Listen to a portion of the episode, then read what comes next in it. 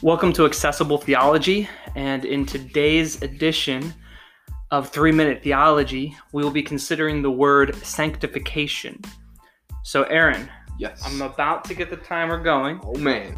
and you have exactly three minutes All and not a second longer Okay. to give us sanctification. Um, and then, just for those listening, um, once he is done with his three minute discussion, we'll spe- spend a few minutes kind of filling it in or Yeah. maybe picking up on anything. We, we want to make theology accessible and make it concise Mm. and clear, but we also don't want to be reductionistic. Right. So we want to fill it in a little bit if we need to afterwards. Now, I trust Aaron, so uh, we hopefully won't need to fill in too much. Yeah. We um, won't need a time of correction. Yeah.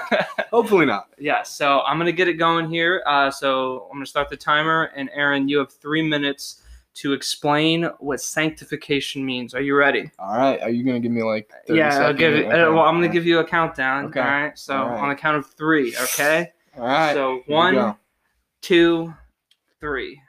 The doctrine of sanctification is important to the life of, of a believer, and we should take it seriously because God explicitly states in His Word that it is His will. In 1 Thessalonians 4 3, it says, The will of God is your sanctification. So, what is sanctification? Now, when I talk about sanctification, I, I like to start in the Garden of Eden uh, because Okay. there we see what I think is the heart of the matter. In Genesis, we see that God creates Adam and Eve in his own image. Genesis 1:26 says, "Let us make man in our image after our likeness." Mm-hmm. By this, it means that we are created to be like God. Moreover, we are to show what God is like by the way we live. But then, as we know, the fall happens, and this image of God that exists in mankind is distorted, meaning no longer do we clearly and accurately picture God to the world. Before the, the fall, the picture was crystal clear. After the fall, the picture is blurry. But that is not where this story ends. When Jesus comes into the world in the flesh, it is said of him that he is the exact imprint of the nature of God in Hebrews 1, verse 3. Mhm. Jesus perfectly pictures God to the world because he Halfway. is, oh man, he is in fact God. And this is where sanctification gets interesting. So, so we can talk about it in two different strains, kind of. Uh, we've got positional sanctification and progressive sanctification. P- positional sanctification is a one and done thing. As Ephesians 2 5 says, this is when we are made alive together with Christ. We are made holy in God's sight, which will change how we live in this world. I got to hurry up here. And this starts the process of then restoring the image of God in a person, Mhm. which is where progressive sanctification comes in. Okay. Progressive sanctification Speaking of progressive, keep going. is the process of constantly being transformed to the Uh-huh. likeness of God. It's increasing in holiness and decreasing in sinfulness. As we are sanctified, we're made more like Jesus. We are made holy to live holy. That means that sanctification is the process of the restoration of the image of God. This process remains incomplete this side of eternity, but Christians are to increasingly look like Jesus in how they live and act and in what motivates them, namely the glory of God. And knowing that this is God's will, we must take it seriously. Jesus prayed in John 17, sanctify them in truth, your word is truth. So we're sanctified by the renewal of our Time minds.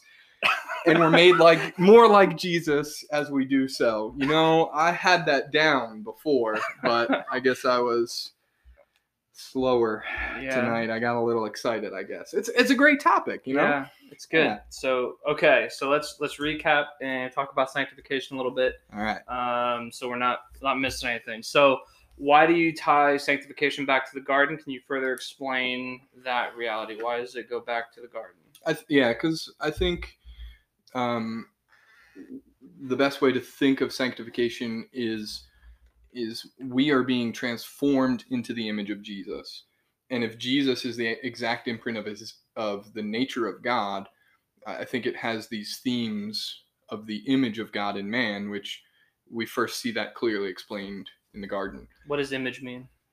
Uh, What, what is the significance when the Bible says image? it's it's something that um, refers to uh, our I mean anything from our will to um, how we um, enact the will in our lives. Um, it, it's something that is uh, I think of it as a, as a picture that we are to look like the God who created us. I Mhm. guess uh, you, you have further thoughts on that? Maybe help me out here. Yeah, no, I think it's helpful. Like me- when we think about image, we want to tie that into maybe Colossians three ten that comes to mind that we are renewed in knowledge according to the image of our Creator. And what that's speaking of is that humans were made to be mirrors. We reflect the glory of God, so God shines off of us, and we show His glory to those around us. And as some theologians have said, well, that what we've instead done is we've we've become windows Mm, yeah, where there isn't a reflection and we're actually showing something uh, quite different Yeah, than yeah, that that's image. good. So, That's so when you say that God wills for us to be sanctified, Yeah. um, it seems like you're making a direct connection between holiness and sanctification. Is that right? Would you make a dis- any distinction there, or so is when someone becomes holy, is that the same thing as becoming sanctified? I think they're very similar. Yeah, I think that I think sanctification is seen maybe more in terms of of the process, Okay. and holy is seen more in terms of of the position. Okay. But they can be interchangeable, Yeah. though, right? You Oh, could yeah. you could said to, you can be said to grow progressively in holiness, and you can also, Yeah. as you said, be definitively positionally in sanctification. Yeah, yeah, I, I think what you said is key. It's important to keep positional and progressive as distinct categories, and and yet to maintain them is both absolutely crucial. yeah. And I because I think most of us, when we think about sanctification, we only think about the progressive. Right. I don't think many of us think about that we've been made definitively holy in Christ. I think of in Corinthians where, where Paul says that you were washed, you were sanctified. Yeah. yeah. And and then because he says that, he then says to put off your sin, to put off all the the, the homosexuality, the sexual immorality, Mhm. the lying, the cursing, all those things are to be put off and because they've already been made new Yeah. in Christ definitively. And so I think Christians that are listening to this, I would encourage you to think well about the reality that you have already in Christ, the moment of your salvation,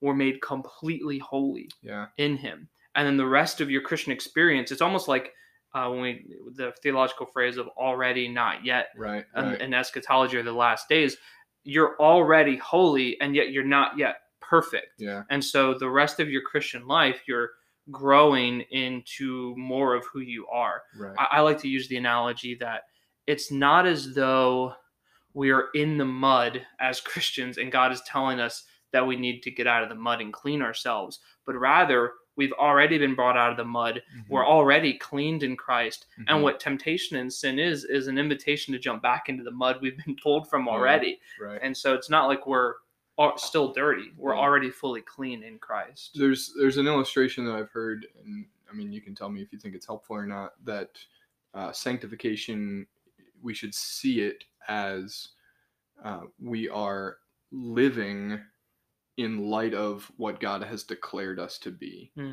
and so Yeah. God declares us holy, and then sanctification is the process of of our wills changing, of our Mhm. nature changing, such that we live in light of God's declaration. Do you think that's that's helpful? Yeah, I think that's helpful. I, in many ways, we could say that Christians have redeemed the term, the idea of being who you are. You, know, Yeah, you yeah, see, yeah, you see those inspirational quotes on people's walls or on bumper stickers about "be you," Yeah. but it, there's a real truth to that as a Christian. Yeah. I am made holy. I am made in Christ. The. Bible says, and so therefore, I am to live like that's true because it is definitively true. And so we we can say then that the progressive growth in holiness and sanctification is stemming out of the seed bed or the flower bed of Yeah. positional, right? Right, right. Okay. Yeah, so I think the last thing I would say, which didn't get to because I Mm-hmm. was long winded, um, is that it is um, sanctification. We're sanctified by the Spirit of God acting in and through the Word of God to Mhm. transform us to the image of God. Mm, And so we renew our minds with God's Word, mhm. and as as that process takes place, we're made more like Jesus. Amen. So there we go. So we are made in the image of God. We've fallen away from God. And by his grace, when he saves us and brings us into the saving knowledge of Christ, the rest of our lives is a continual growth. We could say that we get to frolic in the fields of grace Yeah. and enjoy the richness therein. So, so there you have it. There is sanctification. Thank you, Aaron, for explaining that uh, to us. And we will talk to you next time. Until then, we want to call you to love God, know truth, and live accordingly.